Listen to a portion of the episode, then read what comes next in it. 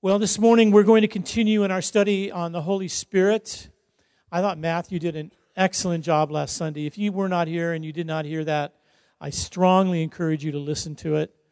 Um, Kath said something to me I thought was really profound. We were driving home actually when we listened to it from Southern California, and she said, You know, because I've gone and been teaching a lot of places and even recently on the Holy Spirit in some other churches, and she said, Wow, the things that, that are being taught right now in our church on the Holy Spirit are so important and crucial as um, foundation to understanding some of the deeper things of the Spirit.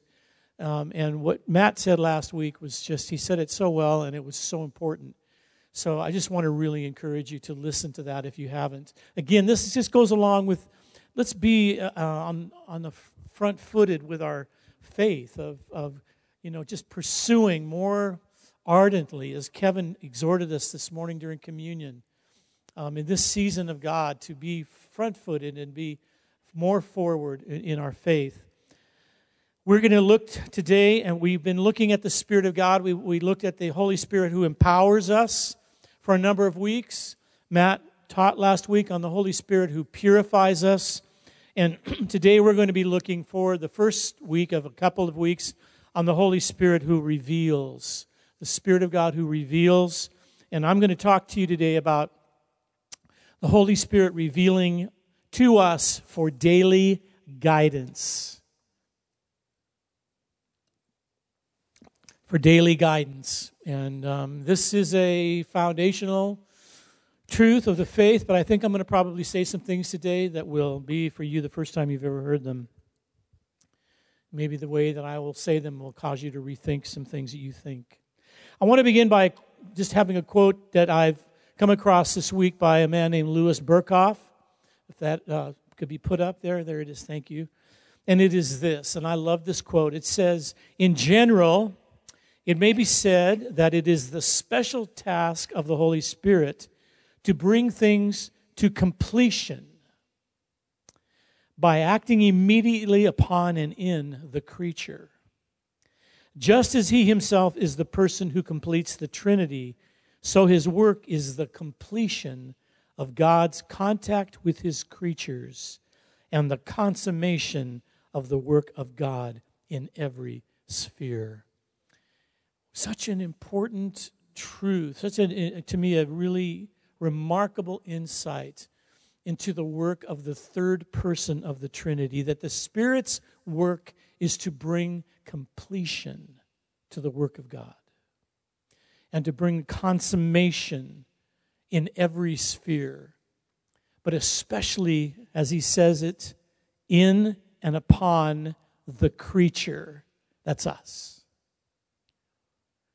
And the reason that that to me is so crucial as we talk about daily guidance is that we need to remember that the ultimate goal and purpose and work of God's Spirit in your life and in my life is the greater purpose of God. When we think of daily guidance, so often what we think of regarding being led by the Spirit on a daily basis is we think only in terms of our current, present experience and needs and realities.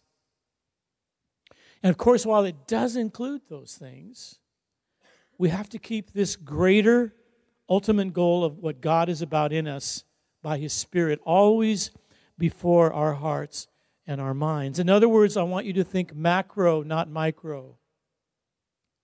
When you think of daily guidance, think of it in the larger macro sense. Don't reduce it to the smallest sense of your need and your desire and your want to be led on a daily basis. And I'll talk more about that in a moment, the danger of that, although that is part of it. But it is this greater purpose of God to bring things to completion in my life, in your life. And so, as God's Spirit would guide me and would guide you through the day, it isn't a haphazard guiding just to make our path straight for the moment. It is to put us on the path of life, the path that leads to life, the path that is life. And so, a very familiar text like Romans 8 28 all things, we know that all things work together, Paul writes, For we know that all things work together for the good of those who love God and are called according to his purpose. That very familiar text cannot be understood apart from verses 29 and 30. Turn there with me. Let's look at this text first. Father, in Jesus' name, I pray today for your wisdom in your mind and your heart to be spoken to us. As we, first of all, are grateful for the Holy Spirit's work in our lives. Lord, even this thought of bringing to completion that that is what He is jealous to do, to bring to completion what we've been called to do, to be, not only in this life, but eternally. We thank you for that this morning. We thank you, Lord. We pray, Spirit of God, that you would open our, our understanding, that you would speak spiritual words to us, that, that, Lord, that we would understand them with our inner man, and that our, our, our lives would be enlarged and our capacity would be increased in grace in faith, in, in the measure that we've been called to live out. And so we, we do thank you and we give you this time in your word, Lord, in Jesus' name. Amen. I want to read Romans 8, 28, 29, and 30. Now listen to this. Listen to this. That Romans 28 is so often a micro, a micro thinking in our minds and in our lives. Everything is working together for good. I slam my hand in the door. That's working together for good somehow. Now this is so much bigger. Listen what he says verse 28 and we know that all for those who love god all things work together for good for those who are called according to his purpose verse 29 for those whom he foreknew he also predestined to be conformed to the image of his son. Listen in order that he might be the firstborn among many brothers. And those whom he predestined he also called. And those whom he called he also justified. And those whom he justified say it with me he also what? Glorified. So the all things in verse 28 find their meaning in the goal of verse 30's glorified. The all things in verse 28 find their meaning in the goal being accomplished of being glorified in verse 30. Do you get it? In other words, think macro, not micro.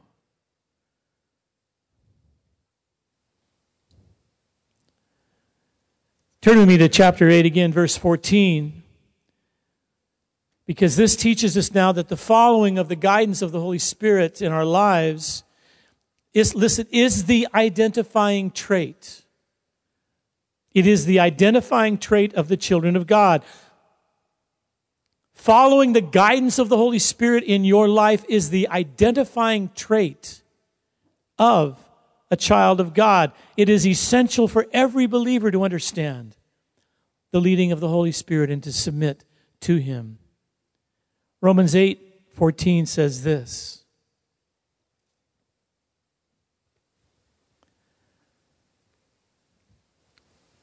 For all who are led by the Spirit of God are the sons of God.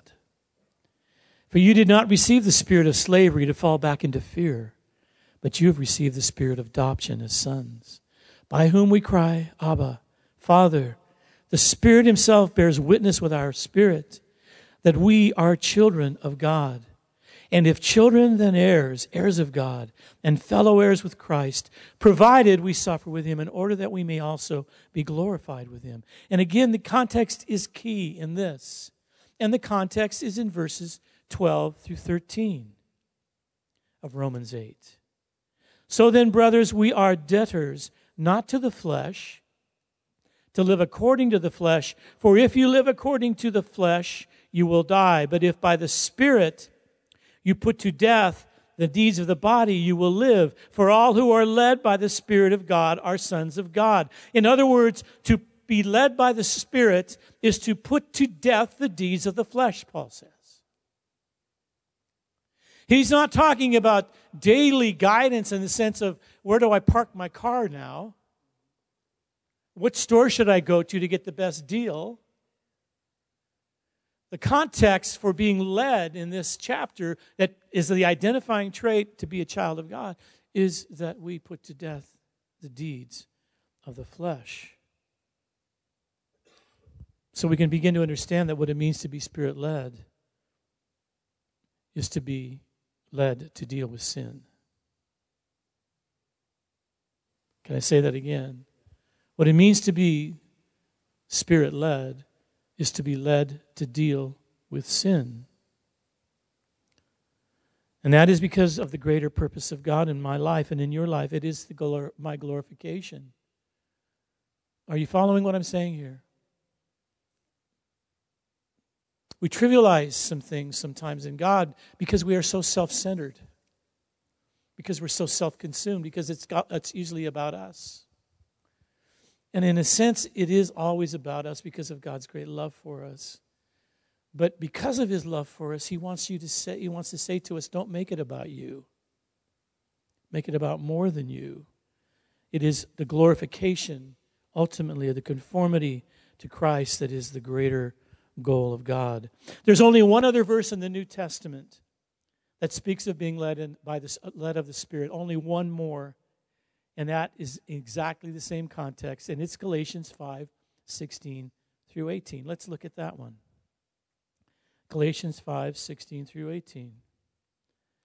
Two verses that speak of being led by the Spirit, and they both have exactly the same context. Galatians 5 16 through 18.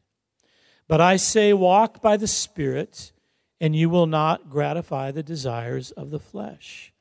For the desires of the flesh are against the Spirit, and the desires of the Spirit are against the flesh, for these are opposed to each other, to keep you from doing the things you want to do. But if you are led by the Spirit, there it is, you are not under the law, and now the works of the law are evident. And he goes on and he lists them. So we see that this is the goal of being led by the Spirit of God. It is the goal of leading to us, us into conformity to Christ, ultimately to being glorified. And while we are here on the earth, which Matt talked about last Sunday, to be purified, to be washed. This isn't just a subjective sensing as we are led by the Spirit of God, but it is a conscious choice to submit and yield our will and our desires to those of the Holy Spirit. And I'll talk more about that in a moment as well. Last week, Matt read this text. I feel like this text was so important. I'm going to read it again. And such were some of you, speaking of prior lives of sin, but you were washed, past tense. You were sanctified, past tense, and you were justified in the name of the Lord Jesus Christ and by the Spirit of God.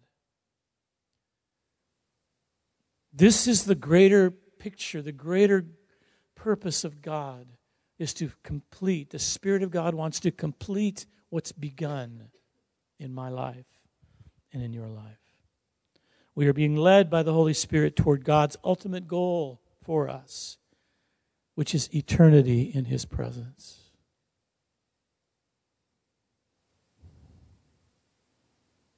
It's a remarkable truth. Jude says this Now to him who is able to keep you from stumbling and to present you blameless before the presence of his glory with great joy. To the only God, our Savior, through Jesus Christ our Lord be glory, majesty, dominion, and authority before all time and now and forever. And we all say, Amen. You see, this is the heart of God, brothers and sisters. We need to grow up. We need to mature. We need to grow in our understanding of what God is about and what God is doing and not make it about us all the time. And even when we talk about a subject like this and the importance of being led on a daily basis by the Spirit of God, we need to understand the context and why it's so important. It's because God is leading us, leading us, completing, the Spirit of God completing in us what's begun, bringing us to maturity and to. I'm sorry. I know, that's ridiculous. And it won't stop.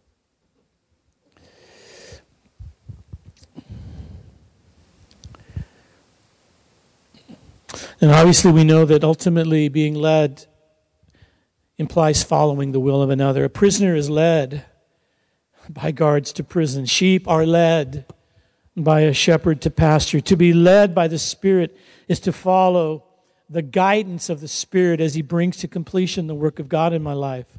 And it's, it's initially and priori- primarily to deal with sin. It's to be submissive to His will.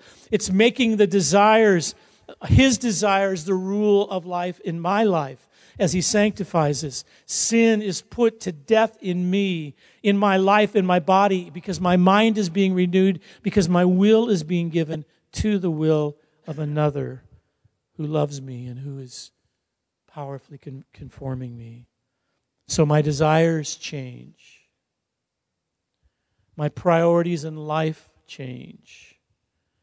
And I'm no longer governed by my lusts, but by the Holy Spirit who lives within me. As Matt said last week, we work with God. We work with God.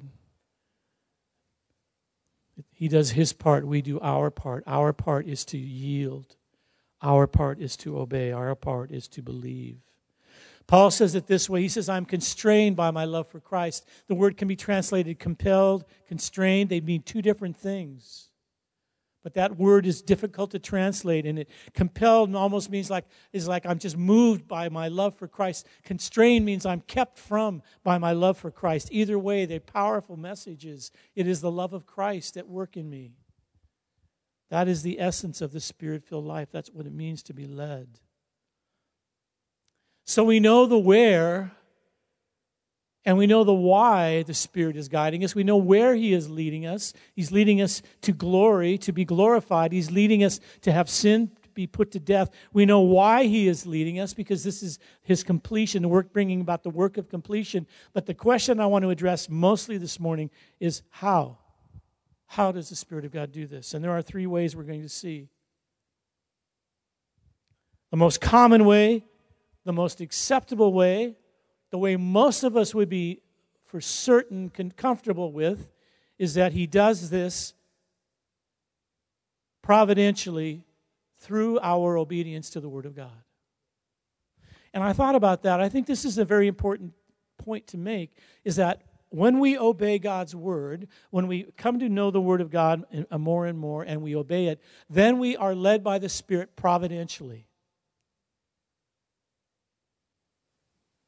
Because we're simply we're doing what we know is consistent with God's word and God is very able to easily lead us through our lives providentially. He doesn't need to say a lot more. He doesn't need to do a lot more overtly, supernaturally. We'll talk about more of that in a moment. But he just simply can lead us because we are obeying and we're following, and he is providentially leading us one of the more powerful books of the Bible that deals exhaustively and primarily with providence is the book of Esther. And as you've all heard, the word God is not mentioned one time in the book of Esther. It's the story of a woman, a young woman, who ascends to being queen because she felt prompted to do so. And in doing so, saved all of her people from certain death. She was just being prompted out of what she knew to be right. Listen, what she knew to be right and true. So much of my life and your life is simply this just doing what we know to be right and true because we have the Word of God as our instruction. And God providentially guides us and leads us.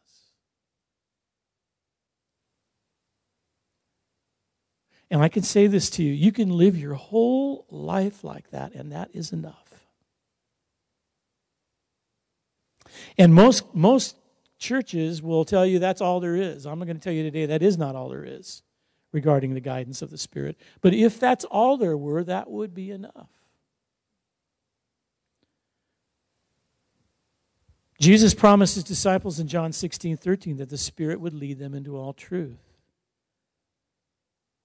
And though this promise applied to the apostolic writing of the New Testament, we know it applies to us today as well.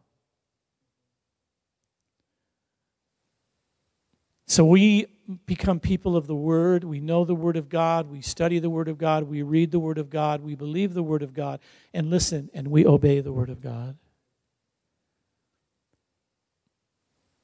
Young men and young women, no one should have to tell you about sexual purity what is appropriate and what is inappropriate. The Word of God has already told you. You obey it, and God will bless you and He will lead you through your life. And that is one of the primary ways that we are led by the Spirit. But a second way, and this is going to be a little more difficult for me to communicate, but I want you to try to understand what I'm going to say because it's so important. The sec- a second way the Spirit leads us is through our conscious thoughts that are the result of teaching or instruction from another person, even counsel. And for many of us, this is going to be harder to recognize. And for some people, some believers, even harder to accept because they don't really believe that God will lead us this way. But I'm going to tell you that He does. It's difficult because often we just attribute this to our own thoughts or our own feelings, and we're not really aware that the Spirit of God is leading us. How do you know when you can trust your own thoughts and feelings? when you know this. The more you know the Word of God, the more you are already being led by the Spirit of God providentially through your obedience to the Word. Listen, listen carefully, the more you can trust your thoughts and feelings.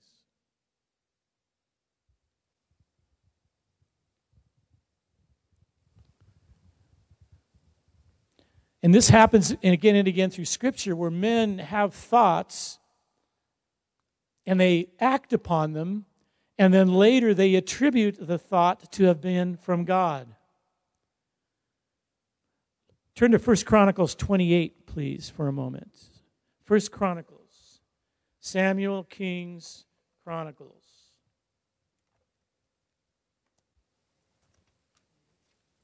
First Chronicles 28, verse 11. David's charge to Solomon. First Chronicles 28 11. Then David gave Solomon his son the plan of the vestibule of the temple and of its houses, its treasuries, its upper rooms, its inner chambers, and the room for the mercy seat. And the plan of all that he had, listen, and the plan of all that he had, say it with me, in mind for the courts of the house of the Lord all the surrounding chambers, the treasury of the house of God, and the treasuries for dedicated gifts, for the division of the priests, of the Levites, and all the work of the service in the house of the Lord, for all the vessels of the, for the service in the house of the Lord, the weight of gold for all the golden vessels for each service. Now it's getting very specific the weight of silver vessels for each service, the weight of the golden lampstands and their lamps, the weight of gold for each lampstand and its lamps, and the weight of silver for a lampstand and its lamps, according to the use of each lampstand in the service. Amazing detail. The weight of gold for each table for the showbread, the silver for the silver tables and pure gold for the forks, the basins, the cups, for the golden bowls, and the weight of each, for the silver bowls, and the weight of each, for the altar of incense made of refined gold, and its weight. Also, his plan for the golden chariot of the cherubim that spread their wings and covered the ark of the covenant of the Lord. Listen, in verse 19 all this he made clear to me in writing from the hand of the Lord all the work to be done according to the plan. See, this is what David had in his mind and in his heart in great detail that he gave to Solomon, and then he said he attributed it to God. Gave this to me. And while he was telling Solomon, Solomon must have been thinking, Dad, you are a control freak. And David said, No, no, son. This is in my heart because God put it there. God put it there. In 2 Peter 1:21, Peter tells us the prophets were carried, quote, carried by the Spirit, carried by the Spirit as they spoke their prophecies. Some translations say moved by the Spirit. The word means to be carried like by a gust of wind, as a ship carries you across the sea, or it means to carry a burden. It's the conscious leading of the Holy Spirit, but at times it's difficult to discern, to know whether it's God or us, because it's it's simply that what something is being it's being impressed upon us like a burden that we're carrying that is a sense from God. It's in our hearts, it's in our minds, it's initiated by God, but it's hard to discern it at times to know.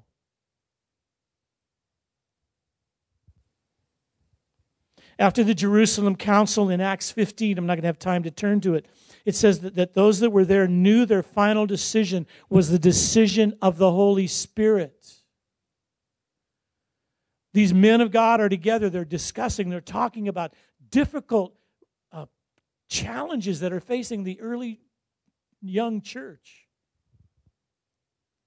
And they had to make some hard decisions and had to some, have come to some hard conclusions how they're going to deal with certain things now regarding the Gentiles. And after they've come to their conclusions, after they've made their decision, and after they've given Paul and Barnabas now their marching orders to take with them, then they said, We know that this was the Holy Spirit. But in the text, there's no sign that thus saith the Lord took place. How did they know? It was being impressed upon them. Men of God Men of God whose desire was to do the will of God were being impressed upon by the Holy Spirit. Are you with me? So we need to begin to believe and know that God does this and to dial into the Spirit this way. The principle is simply this that when needed, the Spirit of God directs our thoughts in, under, in our understanding in such a way that we as believers become conscious that it is the Holy Spirit doing so. I have to tell you, I've, I am led by the Spirit of God many times like this. One of the most powerful times for me was when I was in Canada, and you know the story praying for a good friend of mine's wife who was dying literally on death's door from a liver disease and she needed a transplant. And the Lord impressed on me to fly up there. I was driving home from Lake Tahoe with Kath after vacation, and I got a call from him, and he was just crying, literally saying, You know, please pray. And I told, I looked at Kath and I said, I feel like I need to go there. I got home, I found a flight, I flew up there the next day. I get off the plane. He meets me. He's literally broken, weeping. We go to the hospital. She's dying. There's no transplant that they could find, no liver available. Finally, one comes available, and we begin to pray for her through the night. And the Lord impressed on me Psalm 18. I'm with him I'm with her son and another one of their kids in a small hospital room. She's in another room now. And I felt the Lord say to me, Pray Psalm 18. Pray it, pray it, pray it. I called Kath. I said, Get the church to pray. You guys remember this? Psalm 18. It was just the Spirit of God impressing. It was a, a war prayer for a woman's life. I've had other times when I just know the Spirit. I've walked into the house. I said, Babe, I feel like God has told me this. I don't know. It, often it's preparing us. He's just preparing us. But I've learned to trust those things. I'm not saying that I hear 100%, none of us do. But I'm, I've learned to trust certain impressions that I know that are more than my own thoughts. Where I just know in my heart. You guys know what I'm talking about, right? I'm trying to tell you today to begin to trust that that's God. If you're walking with God. Now, if you're not walking with God, if you're living in sin, if your heart is far from God, you can't trust any of those things. But not that we are perfect, but if our heart is given to obedience to the Lord, more and more, you know you can trust those things. He speaks through other men, through other women. This happens to me all the time as I prepare to teach. As I'm trying to make important decisions for my life or for the church, as a father, as a leader, I expect the Lord to give me clear direction when it is a time of need for the church, for my family, for my life, or whatever else I'm involved in. I expect that He will speak. And He does. So not only does He lead us providentially, simply because we are living in obedience, but He will speak to us in other ways through people, through counsel, through teaching of the Word of God, through a word from a friend. Just one word sometimes is all it is. It's a word that quickens. Have you ever had that? A word is said to you and it quickens something, and you go, I think that's God. What are you trying to say to me, Lord? And you push into it more and you begin to understand it. But a third way, and this is probably the most difficult for many of us and would be the rarest, is that he, he communicates commands from God. The Spirit of God communicates clearly with specific commands from God. It's more than just a sense or a prompting, it can come in the form of a dream or a vision, or in some rare cases, even audibly. I've never had that but I know that others have. This is probably the hardest for 21st century evangelicals to accept. Many of my Reformed friends would say I'm crazy for even telling you that this is possible. But I am Christ centered and I am reformed in my theology, and I'm telling you that I know the Spirit of God still does this. And it could be possible that this will become more and more necessary in the days to come that God will find it more and more necessary to lead us in this way in the days to come. Jesus was led by the Spirit, it says in, in Luke 4 1. He was led by the Spirit into the, into the desert to be tempted by the devil. Mark says that he was driven by the Spirit into the wilderness. The word can be translated launched. Have you ever been launched by the Spirit to do something? It had to be such a clear sense from God that you were driven by the Holy Spirit. That is a means by which God will lead us.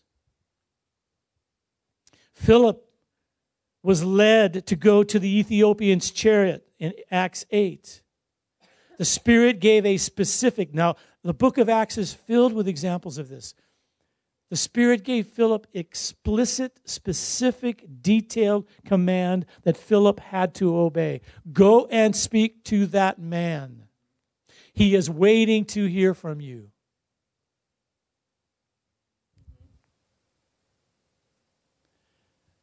How did Philip hear?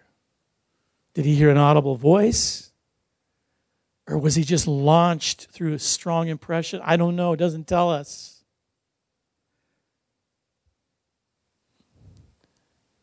The Holy Spirit at a prayer meeting in Acts 13 said, it says, this is what the Word of God says. The Holy Spirit said, set apart Paul and Barnabas for the work to which I have called them. The Holy Spirit said. Now, when I read that, I can interpret the word said in many ways. Did he speak audibly? I don't, did he, was it prophetic, a prophetic word? Or was it just a strong, strong impression? And afterwards, Luke wrote, The Spirit said. Uh, we don't know, do we? But because it was a room full of prophets, he, we do know that. The likelihood is that it was a prophetic word. The Holy Spirit said. Then there's a time in Paul's mission where he's, he's out on his apostolic journey and he's interrupted by the Holy Spirit. There was an unexpected prohibition to go to a certain place. And the Spirit spoke to him. He says, I was forbidden by the Holy Spirit to speak the word in Asia. And then it says the Spirit of Jesus would not allow them to speak the word in Bithynia. How did the Spirit speak to Paul not to go there? I don't know. but it's more than a providential leading, right? And it seems to be more than just a, gee, I think impression. It has a stronger sense to it. The Spirit can clearly give commands, direct commands, when necessary. I've heard many stories in our, in our 21st century context of people, especially in other countries around the world, who are led by the Spirit in this way. We've talked about this before. The apostolic leader in Cambodia, whom we knew, who came to our church for ministry, who was led out of the Khmer Rouge's uh, slaughter one evening, one night, supernaturally by angels leading them from being killed by the Khmer Rouge. Another friend of ours in South Africa who traveled into mainland Africa and stood before a firing squad to be shot by a firing squad, and the Lord spoke to him and said, You will not die, and it misfired. I mean, these things happen. And, and they happen in places where they need to happen. Right? They're happening in places where they need to happen. The Spirit of God speaking and leading. We see this clearly from, from the book of Acts again when the Spirit of God dramatically instructs Peter to go to Caesarea to visit the Gentile Cornelius in Acts 10. Because of Peter's strong resistance, strong resistance and strong conviction not to go to the Gentiles, the Spirit had to speak to him very clearly. But interestingly, the Holy Spirit doesn't always speak to Peter that way through the book of Acts. In some cases, Peter received his, his guidance to go into Samaria, for example, by simply being appointed by those in authority to do so.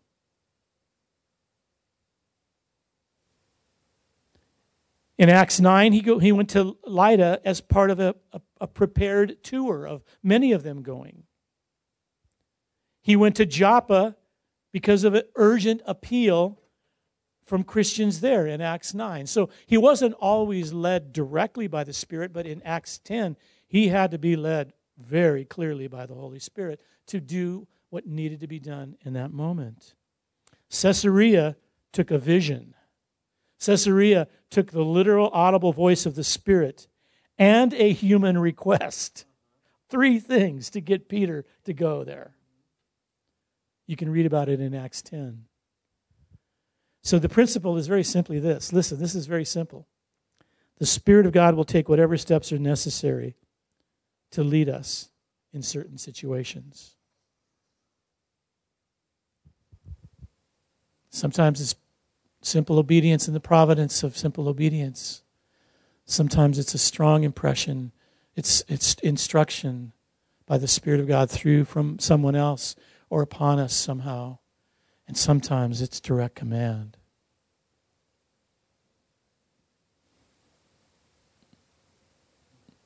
What can we learn from all of this as we come in for a landing? First of all, I'll repeat what I said in the beginning.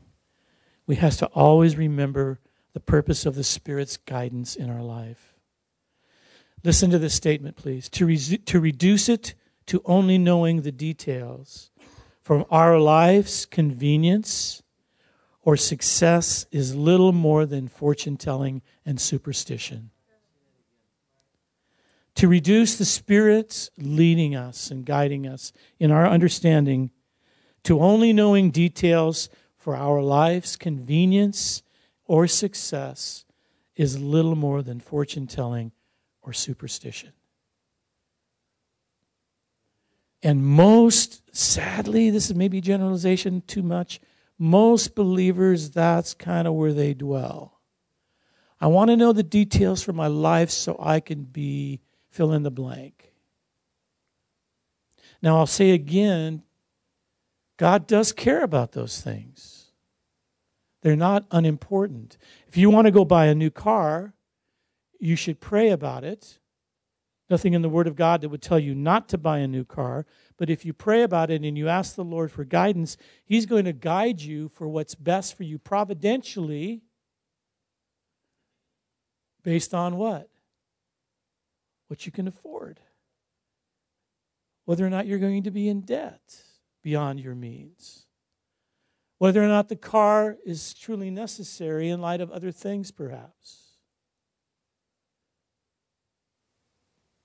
And he may say in your heart or through your wife or through your husband, no, providentially.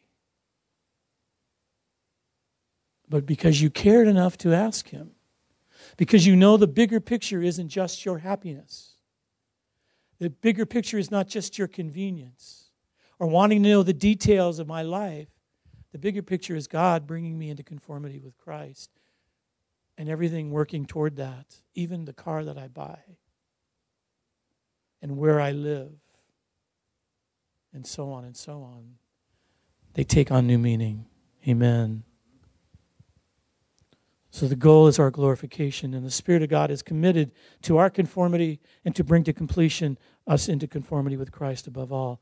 Second thing, the first thing we need to remember is the greater purpose. The second thing is because so often the leading of the Spirit is subjective, it, with even in our own thoughts or our own con- con- conclusions, and, and often they are personal, they are just for me. It should be confirmed if possible, and they will never violate God's revealed will through His Word.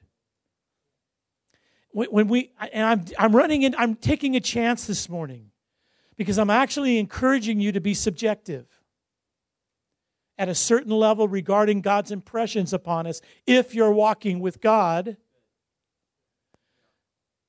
I'm not just saying to you, God only speaks through this alone, but I have to tell you, the Word of God teaches that He does speak as well through impressions upon our hearts and lives. But because that is subjective, it needs to be confirmed. Right?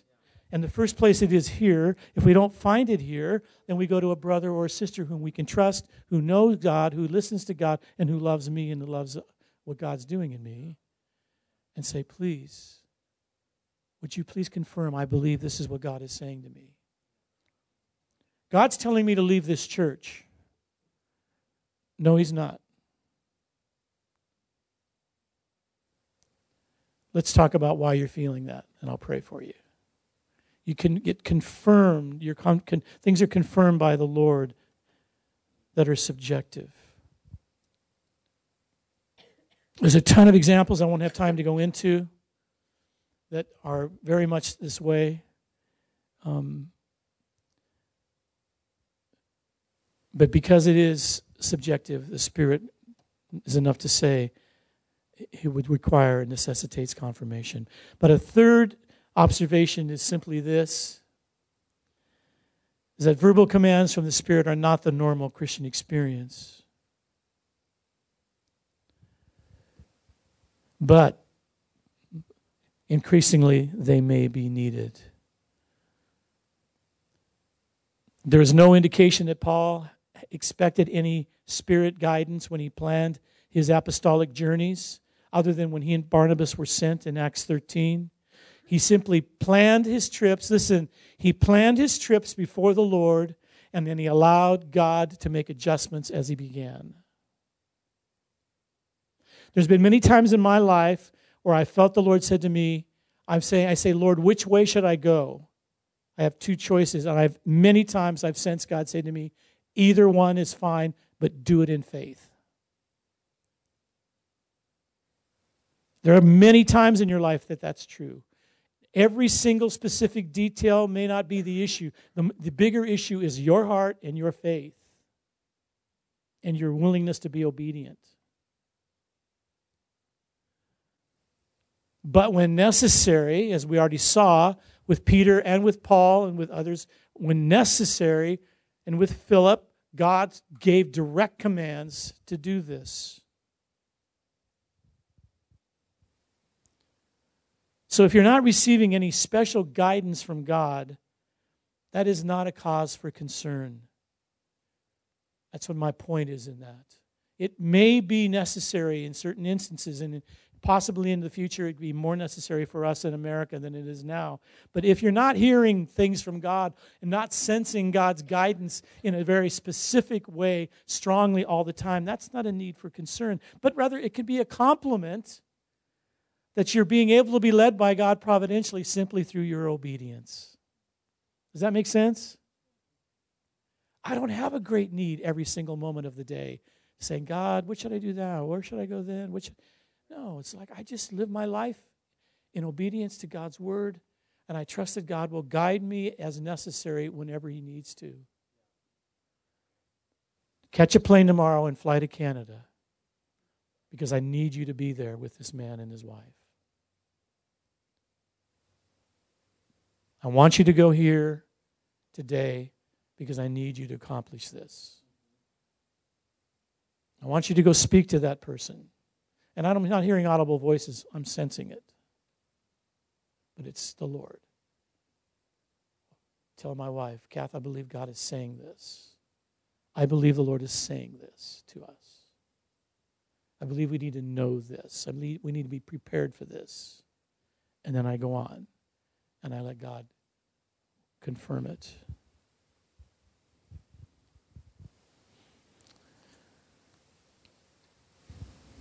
So there is very little, of any, controversy today over the fact that the Spirit of God leads providentially through the Word of God. Most churches, and obviously all churches, would believe that.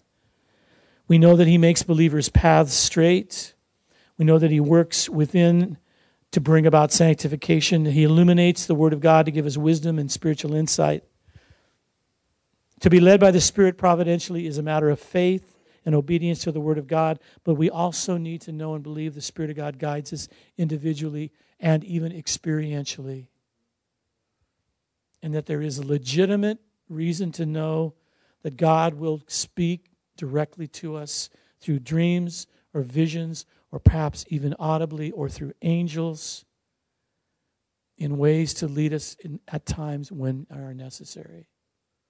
All are part of being led by the Spirit. But the greater truth is what we began with that it is the work of the Spirit, to bring to completion what God has begun, that we would be conformed to the image of Christ, that sin would be put to death. To be Spirit led is to be a man or a woman that is putting to death the deeds of the body through obedience to Christ. Amen. Amen. Let's all stand. I want to pray something, then I'll give it to you, Kev, okay, if you have. Can we just right now for a moment open our hearts to the Holy Spirit afresh, anew? I know some of you have never been led by the Spirit in a way beyond just what you know is just through obedience to the Word of God, and that is great. That is fine. There's nothing, as I said, there's nothing wrong with that. But I want us to be open to the Lord speaking to us as well, beyond that if necessary, because of the days in which we're living. So let's open our hearts for a moment to the Holy Spirit. Lord, we honor you. We, we thank you that you have been sent to bring to completion this work of glorifying us, sanctifying, which will lead to a glorification. We ask, I ask today that we would grow up, Lord, that we would mature in our understanding of what you do and how you do it, and why you do it above all else. We repent of, Lord, living with superstitions and with selfish concerns only. And we ask that you would, Father, cause us to be concerned with the greater things that are in your heart. I pray for my brothers and sisters in my own heart that we would hear the voice of the Spirit through the Word of God, through one another, and through whatever other means needed. Lord, where we have not been able to hear, open our ears today in Jesus' name. Where we've been unwilling to hear, help us today by grace to be willing. Where we've been unbelieving, help us, Lord, to be believing. Teach us what it means, Lord. What you desire to reveal to us is the will of God, Father. Thank you, Spirit of God. We thank you. We love you and we honor you in Jesus' name. Amen.